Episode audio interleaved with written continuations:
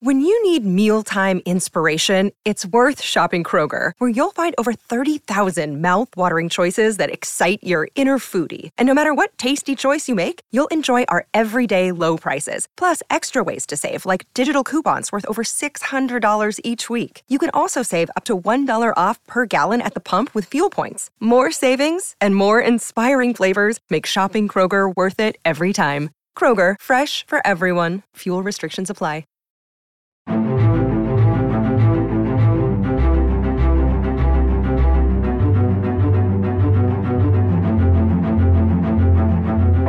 Welcome to FICPI's podcast series, FICPI Focus 45. FICPI is the only international NGO whose membership consists entirely of IP attorneys in private practice. The FICPI global community is driven by a shared interest among like-minded people to promote common solutions and advocacy for private practice. The FICPI business family makes the world a little bit smaller, bringing independent IP attorneys from around the globe together to focus on IP issues of global importance. Our host is Louis-Pierre Gravelle, a registered patent agent and partner at Bereskin and Parr in Montreal, Canada. Good morning, good afternoon, good evening. Welcome to FICPI's webinar and podcast series, FICPI Focus 45. My name is Louis Pierre Gravelle, and I'm a partner at Bereskin and Parr in Montreal, Canada. Today's conversation addresses head on the war in Ukraine. Slobodan Petošević, chairman of the Petošević Group, is joining us along with Olga Kudoyar, Taras Manolov, and Yuriy Karlash.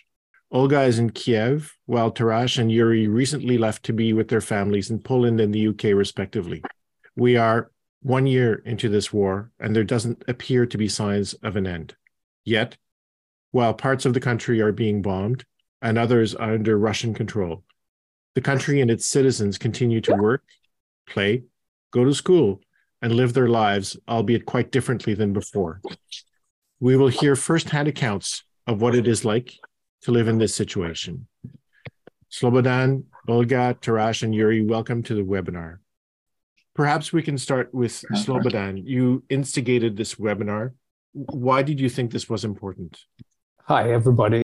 Why I thought it was important is that it's always interesting to hear people who actually, uh, whose life is made up of these uh, stories. We hear a lot about Ukraine, uh, war in Ukraine on the news but we don't often uh, have contact with people who actually lived through it uh, and are still living through this. So we're going to try to have a, a, close look at that, brief but close from a professional perspective and from the private lives perspective of people involved. And so you're chairman of the Petošević Group. You've got offices across Eurasia, uh, as we call it. How has this affected your operations on a daily basis? Well, tremendously. Uh, it was a very stressful event that happened about 13 months ago. Uh, that I personally never thought I, I was going to experience again. Uh, yeah, I'm saying that this is probably the second European war that our practice is living through, referring to the wars in the Balkans in the 90s. It did come as a big surprise and it uh, impacted us uh, very seriously, primarily from the, the human perspective and then also from logistics and from the business perspective. It, it was um, a, a very um, serious event that put immediately question mark as to what's going to happen next. Are we going to continue? Are we going to survive? Is there going to be Ukraine uh, a few weeks down the road?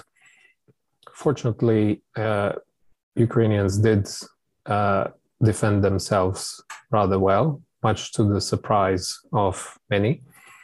Uh, a very good surprise, I might add. And even today, we have um, the country, uh, I don't want to say intact, but really fighting uh, very well towards uh, its liberation. In terms of business, we first thought about the people. We, uh, as, a, as a business, we needed to help. We needed to make sure that people can continue working and that they receive any sort of help that we could offer as a company. Given that to, today, uh, 13 months down the road, our Ukrainian team is still intact. So we, we don't have anybody who left or anybody who couldn't continue working. I think we did a good job. It's not something that I would ever like to see again in my lifetime, but I'm very happy that we managed to preserve our very valuable team that, by the way, uh, around the beginning of, of the war took uh, uh, the best part of 10 years to build. A lot of people from our Ukrainian office are no longer in Ukraine, understandably. Uh, they uh, had, most of them had to follow their families. it, it is really tough and cruel to be separated from your uh, families from because typically um, first women and children left uh, men of military age couldn't leave so easily actually most of them could not leave and not allowed to leave there were exceptions on the in terms of uh, how we handled it work wise i guess we could say that we're lucky that we had good practice in remote work thanks to the COVID experience. We uh, at Petošević, we also work quite a lot uh, online. Uh, we used video conferencing for years before COVID, even because we are scattered over 16, 17 offices in, in 16, 17 countries.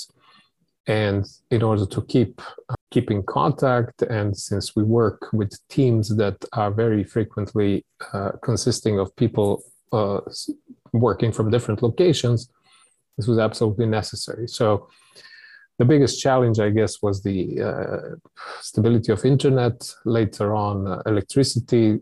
You will hear more about that from people who experienced it uh, firsthand. For, from my perspective, I, I could say, you know, work continued. Somebody said that they, I think it was Olga, that they they were filing uh, things with the PTO even on the very day of the beginning of the invasion on 24th of February. And it, it continued. We did our best to inform the IP community of what was going on. I think we uh, did a fairly good job about that. I'm very pleased that the Ukrainian authorities continued uh, and that, that uh, all institutions involved in intellectual property protection continued to function to this date later on we will uh, hear maybe uh, from Yuriy, I think, about uh, even some legislative developments that took place during the war, which is quite remarkable. What else could I uh, tell you? Of course, there was a, a bit of a difference in uh, type of cases that we were getting for Ukraine.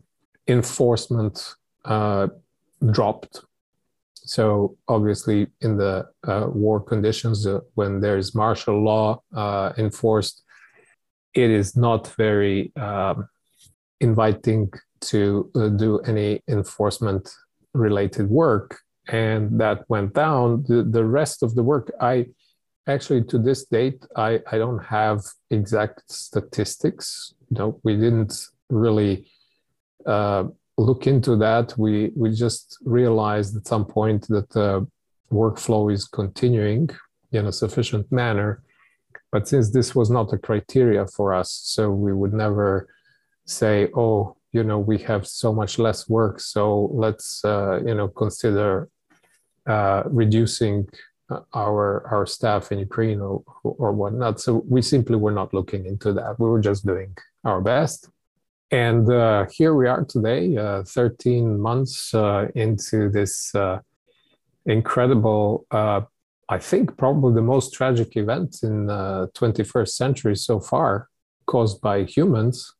Uh, COVID was arguably largely out of our control, and we just kind of fought, the, the, whole humanity fought against it. But this war, being caused by uh, is, is very much within human control, unfortunately. And personally, I'm extremely troubled that we're in 21st century and that we're living through something like this. And I think that's, you know, I think that's a very good point. No one, I think, saw this coming really and um, and and now we're in this situation 13 months later, and and, as far as I can tell, there's no really there doesn't seem to be a path to resolution, however definition you want to attach to the word uh, resolution. But thank you very much, Slobodan, and and perhaps we'll get back to you a little bit later. I'd like to turn to to uh, Olga, and um, and Olga, maybe you can you can start by you know introducing yourself and what your role is at the firm, and um, and and you know what kind what kind of work do you do on a on a day to day basis? Okay, hi everyone.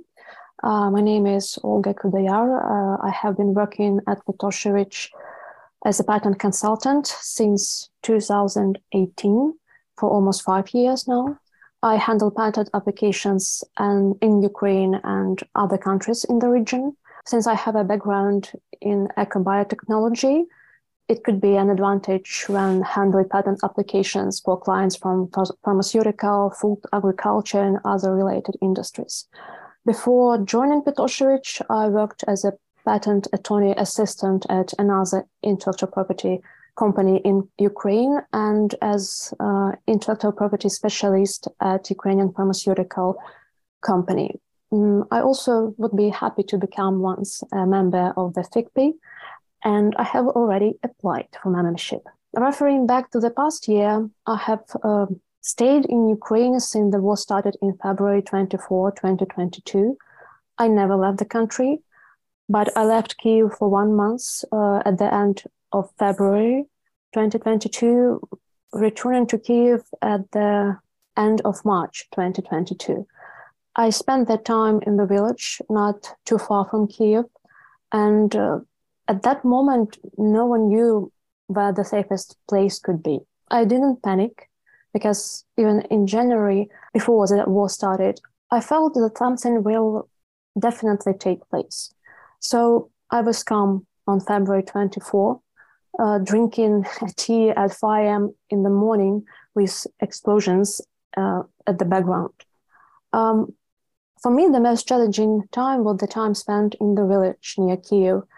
Uh, even so, it was about 100 kilometers from Kiev. I felt like I was cut off from civilization. Everything in everyday life had to be reconsidered when to get up, when to eat, when to walk. Uh, I didn't have a stable internet connection. And when I say internet connection, I mean a wired internet. Mobile internet, I share it with my partner. And the mobile network of my operator, its coverage was poor in that area. Um, so we had one mobile internet connection for two people. In any way, it was better than nothing, and it helped to keep in touch with my colleagues and to keep working. The Ukrainian PTO continued to work. Lucky, we were lucky at this point. They implemented electronic filing system maybe five or six years earlier. This helped their IP community to continue to work even remotely. And I remember myself, I was filing documents. I guess I was filing an application uh, on February 24. At certain moments, work was the only thing, uh, the only thing that helped me to keep the cool mind, to keep the cool head. Um, and everything was relatively fine until October 2022, when uh, Russia started to target uh, Ukrainians' energy infrastructure. And uh, after several attacks on Kiev, we experienced what life um, must have been like during the Middle Ages with no electricity, no water supply, no heat in the apartment. But still, we were in war, and blackouts became a part of my life somehow I anticipated these blackouts and I started preparing myself for them in summer. Uh, I bought, maybe you saw that kind of lightning USB uh, charging lighting devices, uh, which became more helpful than candles.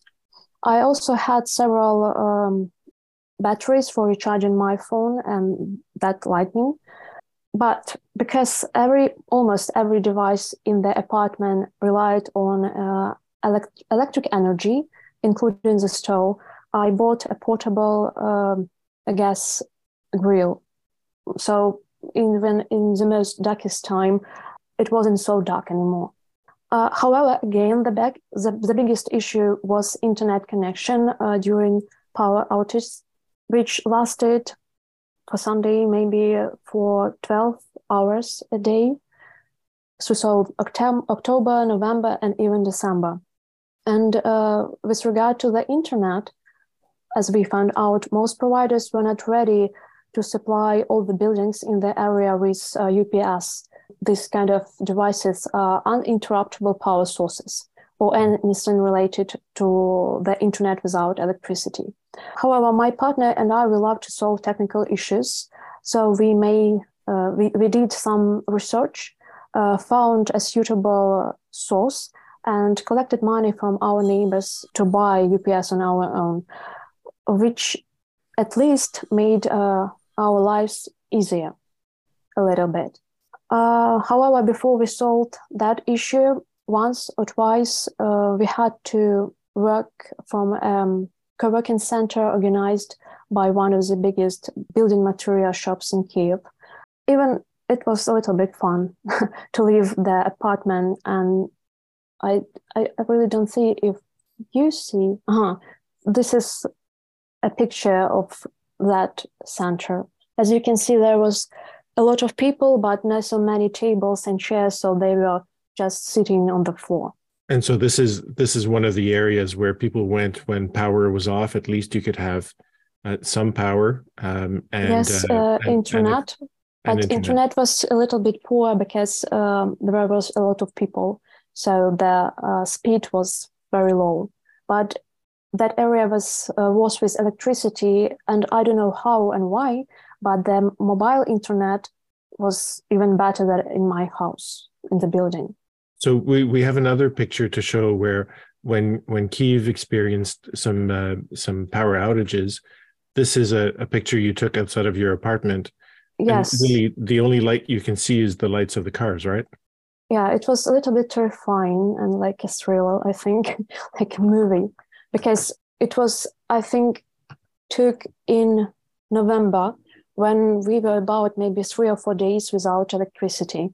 And the only thing that could be fun is just watching outside the window and to see the light, to see the cars that were going past. And then, so you, we have another picture taken yes. where the power, the power is back. It was taken in March, the beginning of March, and you, you can see the difference, a big I, difference.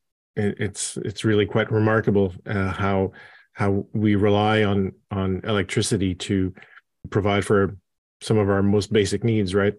But we live like in different times. Uh, it's not like Middle Ages, so it's like a common thing, electricity for us. So w- when you don't have it, you just realize how you depended on on it. That's right, Olga. You you decided to stay in Ukraine. Um, why did you make that decision? What what made you stay there? Well, I know myself very well, and for me, from the maybe psychology reason or point of view, I knew that it would be much easier to stay close to my friends, to my family, because it's like mm, a feeling that you're sharing their suffering with you. And I wouldn't feel myself comfortable knowing that they are in Ukraine and I maybe in any other country um, having everything that I would like to have. So it's like I, I, didn't see a reason. To leave. And that you know i think that's that's really what slobodan talked about the way that the work had changed a little bit and there was a lot less enforcement. Um, as a as a patent agent or as a patent attorney have you seen a shift? And it doesn't need to be scientific. Have you seen a shift in the kinds of uh, matters that you're being asked to to provide advice on is it more defense related perhaps more security, cybersecurity, or is there something that that changes there? Unfortunately, I didn't note any significant uh, changes. I think the whole applications we were uh, receiving maybe the last years is the same we received this year. Um, no, not, not this year, but to, to 2022.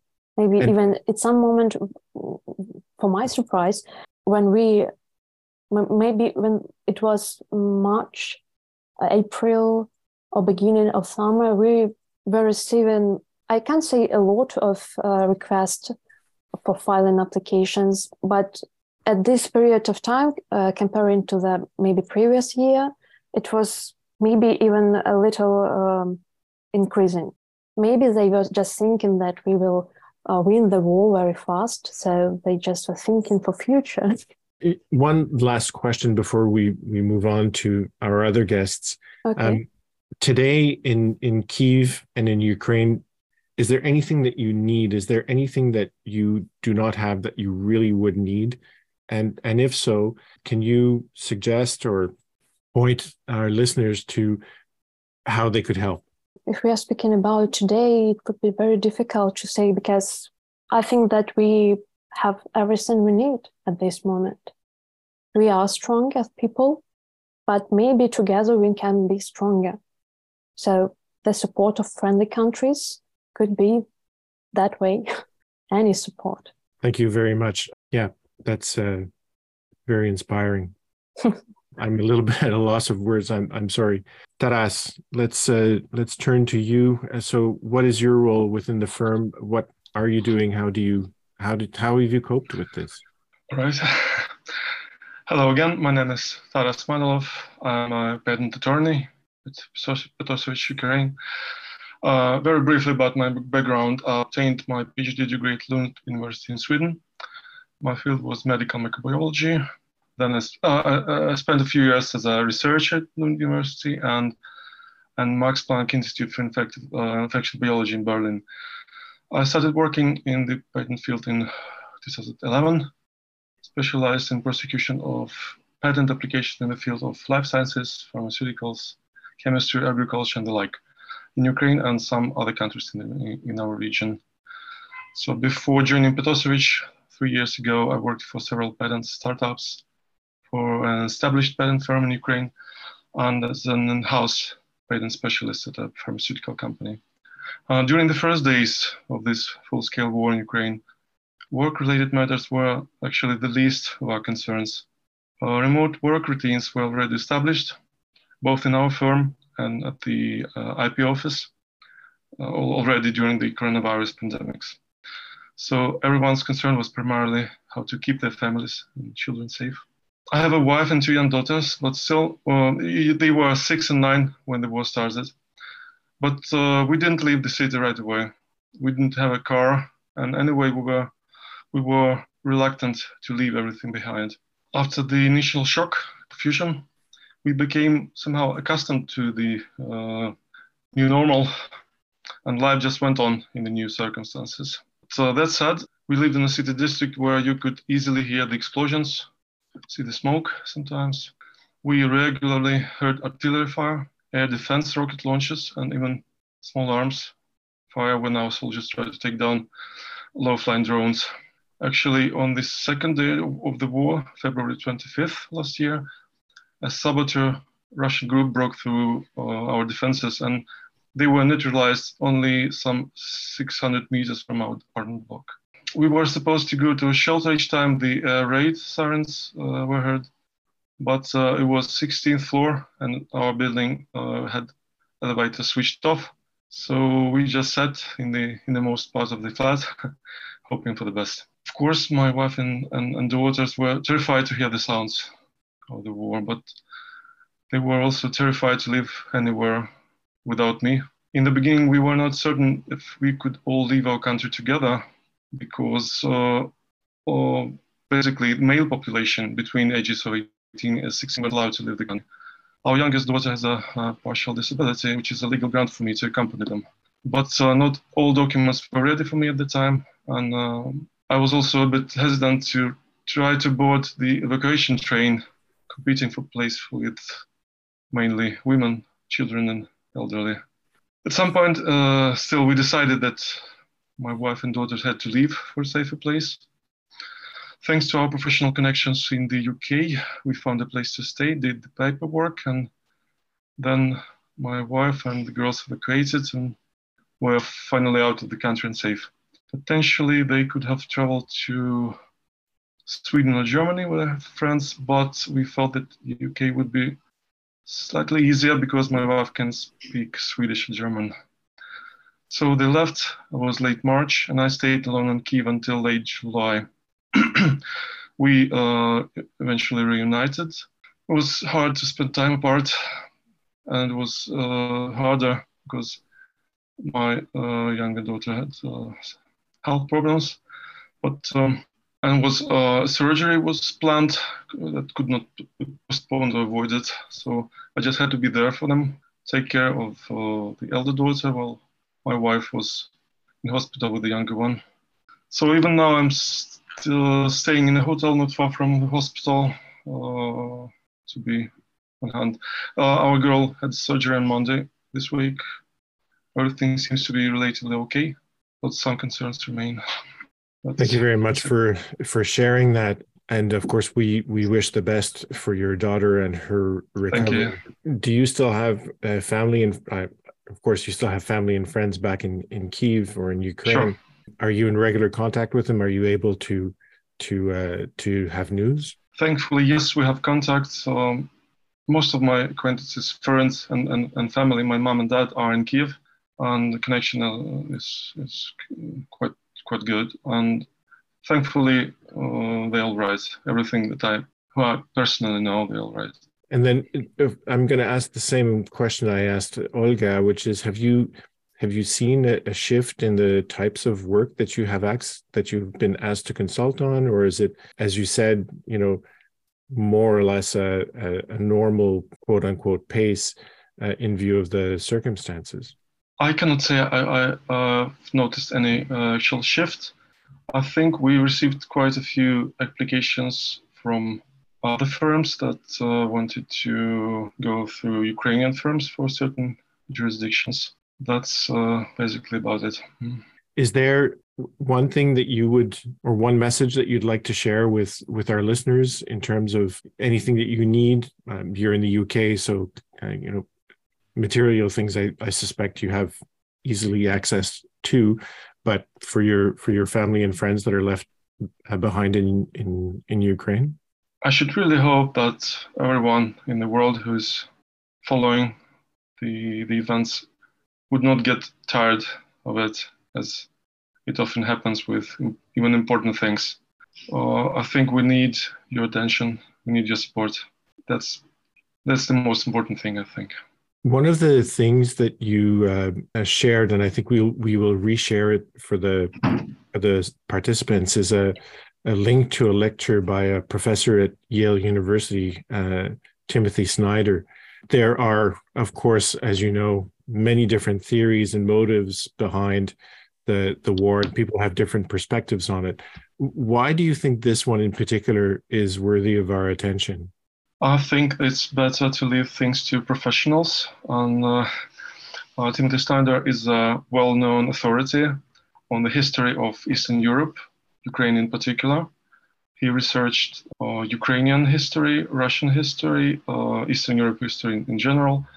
All, all, all, things considered. Yeah, I, I, yeah, let's leave it with, in that.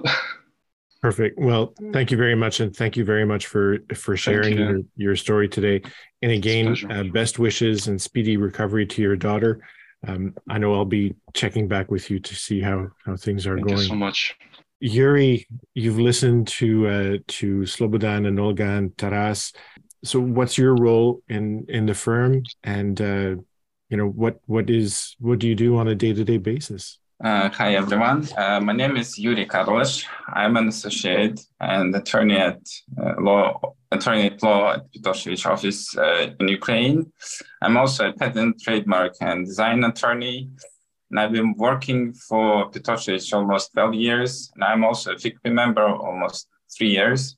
Uh, I mostly deal with uh, contentious trademark related matters, including unfair competition, online infringement, trademark oppositions in Ukraine and from time to time in Central Asia and Caucasus jurisdictions. Uh, before joining Petošević, I worked as in as an IP in-house lawyer for, for the Ukrainian vodka company Nemiroff.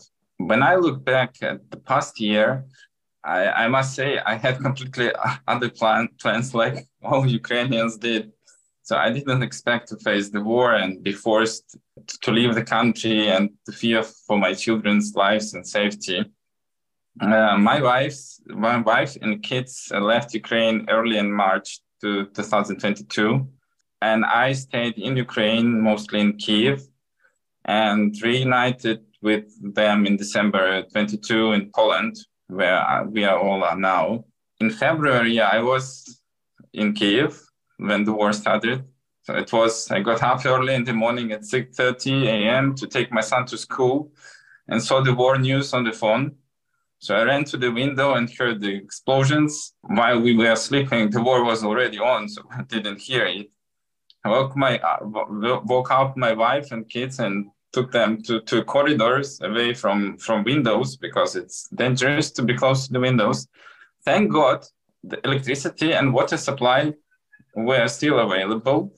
Mobile phones and internet connection worked with some interruptions, but anyway, and our car had a full tank. So I can't say that we were completely prepared, but we were lucky at this point. So I contacted contacted my relatives. They live in in Odessa. It's the south of the country. Ukraine was attacked from the south too, but fortunately, Russians didn't manage to reach Odessa. No, my relatives, my my parents, my sister, they didn't want to evacuate, so they are still still there. The issues we had to resolve at that moment were safety, cash, fuel, food, communication, and sources of trustworthy information. Because if you don't know what's happening, you cannot make the right decision.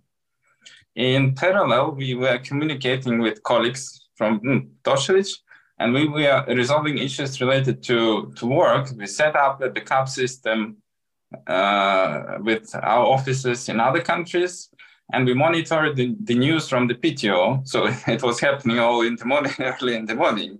Uh, my wife and we decided to go to south to her parents, to, to central part of the country, which we thought would be the most the safe the safest place. So we there were traffic jams everywhere, checkpoints to, to, to cross. So it, it's hard to imagine in terms of work, we we were prepared. I mean, no, more or less ready because of the COVID experience made us adaptable to, to remote working. Had my laptop and access to our remote databases. But not only we were ready, but also the government, I mean, the PTO, even courts, because they also operated in the online mode. So it was possible. So the, the, it was not a problem to submit electronic documents. The problem was how long Ukraine would exist. Nobody could tell this at, at the moment. And the hardest period was uh, the period of uncertainty in February and March when our army was retreating, and when and then it struck back, and we saw uh, what Russians did in the occupied territories. I mean, tortured, raped, killed civilian people.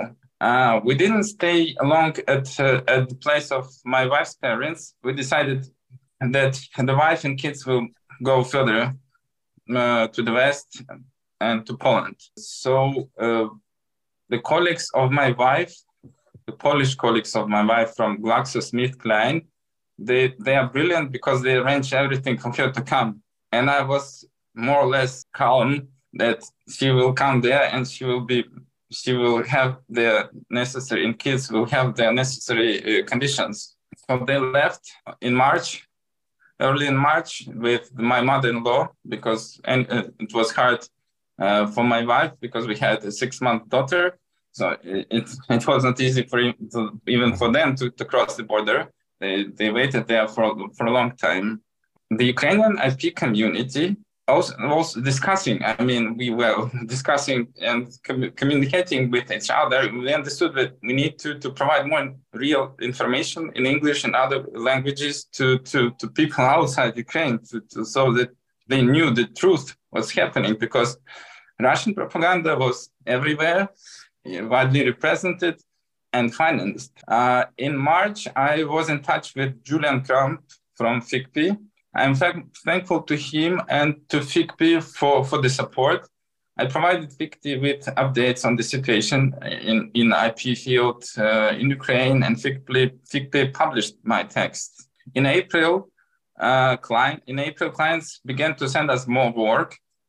So I'm we are grateful for for their emails with uh, with offering support and help. The PTO worked without interruptions. My daily routine was almost unchanged, uh, except the air raid alerts and almost each day and night.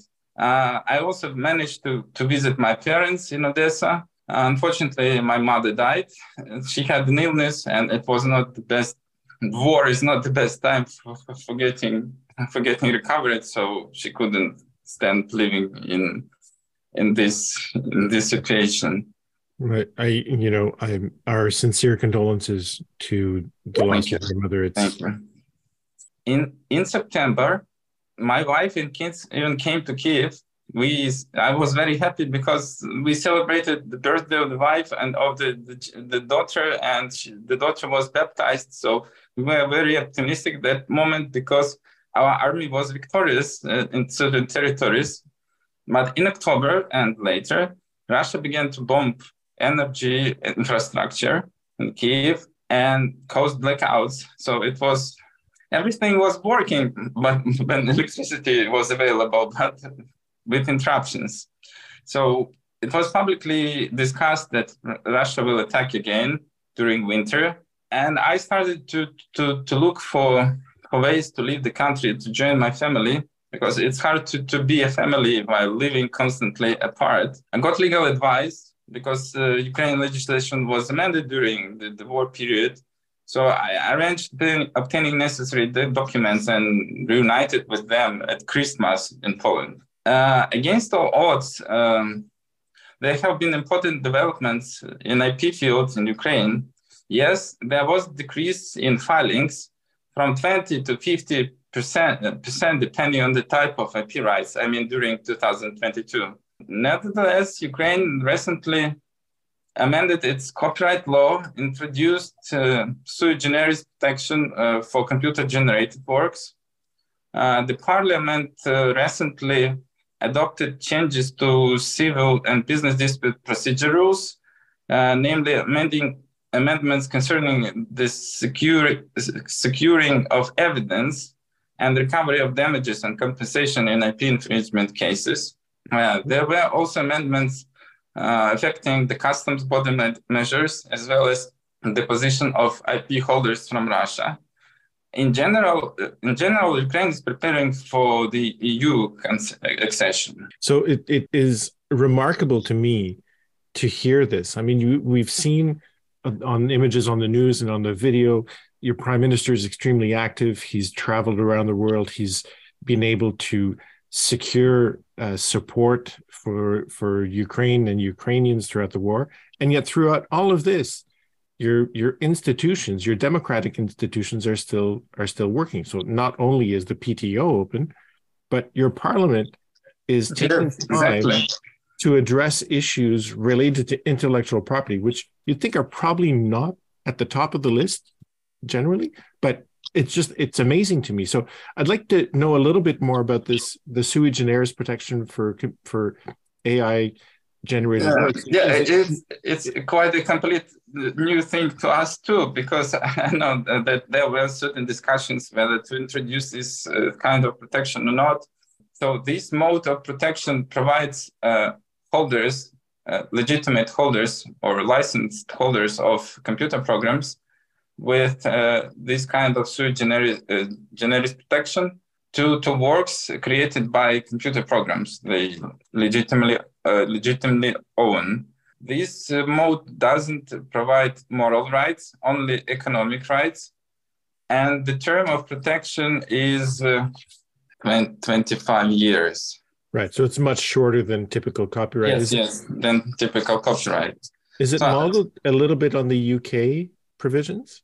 Uh, I can't I can't tell you how exactly because so far we don't have disputes how it works. It's just only fresh law that entered almost at the beginning of 2023. So we we need we need to wait who will be who will be first to, to try. So we, we have a few questions in the chat, and um, I'll start with with one probably directed to you, Yuriy. Are there plans for Ukraine to join the European Patent Convention? And and if so, do we do you have a an idea of what the time schedule could be for that? Frankly speaking, I don't know because uh, look, I mean, uh, I guess the first uh, the first task for for the country is to join the European Union. Right. So uh, that will be the main uh, the, the main target of the, the, the, the, the work of legislator and the PTO. So it's too, I think it's too far. The, the, the, joining the patent convention is too far from, from, from, from now. So the, the, the first task would be joining the, the, the European Union. Slobodan? Yeah, well, we're not aware of plans that Ukraine would join the uh, EPC, but we have seen uh, many countries that are today still European Union candidates that joined the EPC. So it would not surprise me that this comes, it would be kind of a logical step. We are obviously not directly involved in the in the process, and I don't know if uh, any any negotiations started. But it would be logical, uh, very probable, and it would not actually require Ukraine uh, to to join uh, the EU uh, beforehand. Like all the Balkan countries were actually uh, are now by now the EPC members. Another question that has come in, and, and I'm I'm going to throw it at large. Whoever wants to answer it could. Mm, you know, Ukraine is of course neighbor to to Russia. You you probably have family or friends or colleagues that are still in Russia. How have you dealt with that relationship? if you if you want to answer and there's no obligation to to do so but is there any contact you have with people still within russia how do you how do you address something like that uh, look or, i have a co- cousin uh, in russia but uh, we we contacted during the war but nothing i mean we didn't discuss much and we, we didn't speak with each other much during this time uh, i have a few uh, russian contacts but most of them uh, I regularly speak to are outside of Russia, and none of them supported the war. I have a friend of the family. Uh, she was born in Ukraine and she had been living in Russia for years. Uh, she started the family in Russia. But I speak only once with her because it wasn't constructive dialogue at all. She was just behaving that um, something happened, but she's not the part of that. So I just leave her with that, and that's it. Uh, Slobodan, Olga, Taras, and Yuriy, thank you very, very much for taking your time today and, and speak with us. I have one last question, and it comes from someone in, in the in the Q and A, and that is, what kind of support from the IP community do you think would be useful for you and and yourselves? and and i'm and i think the, the question is the ip community at large it could be focused on ficpi but is there is there something that we as a community can do to help and if so what would that be? If it's okay i'll go first. Go ahead my colleagues will say whatever they want. Later uh, first giorgio thank you very much for the question. Nice to see that you're watching the webinar.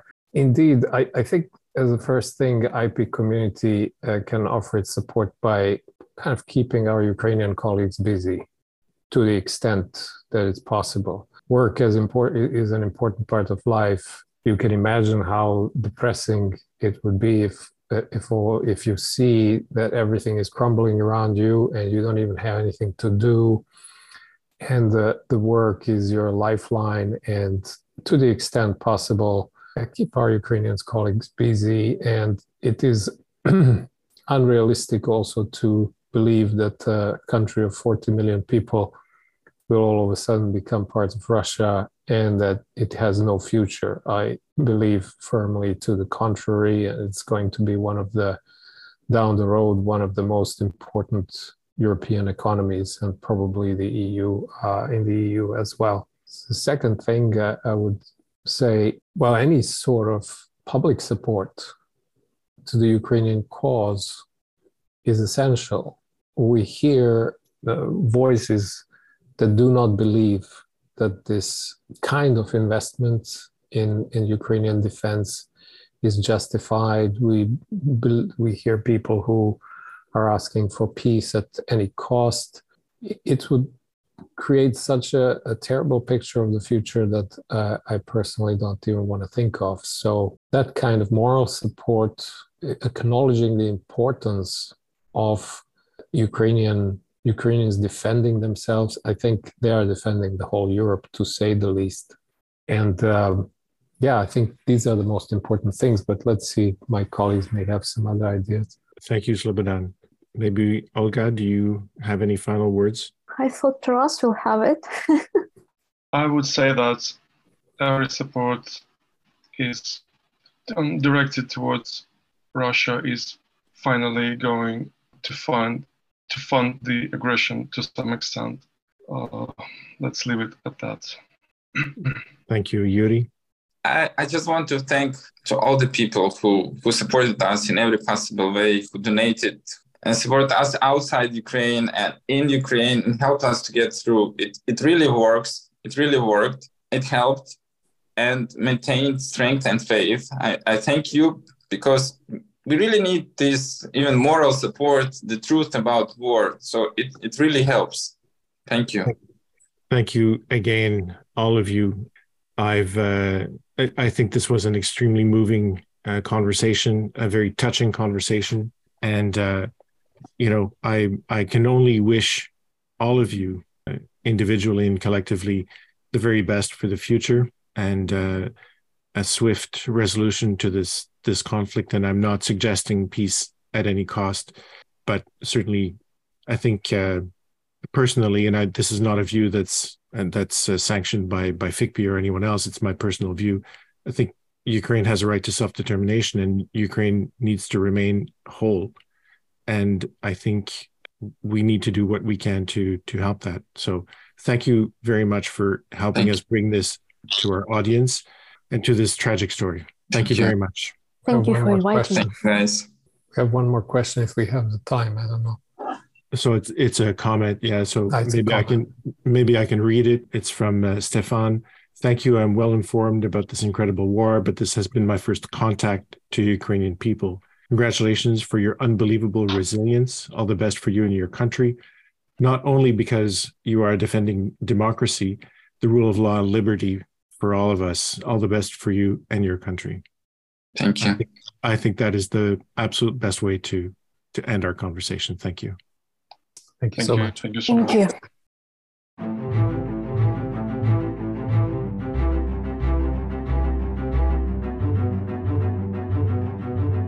If you have any questions about the topics discussed in this podcast, you can sign up for free and message us, ficpi.org. You can also find out more of what's to come on the FICPI Focus 45 podcast series, either on the events page of our website, LinkedIn, or via our newsletter. See you next time.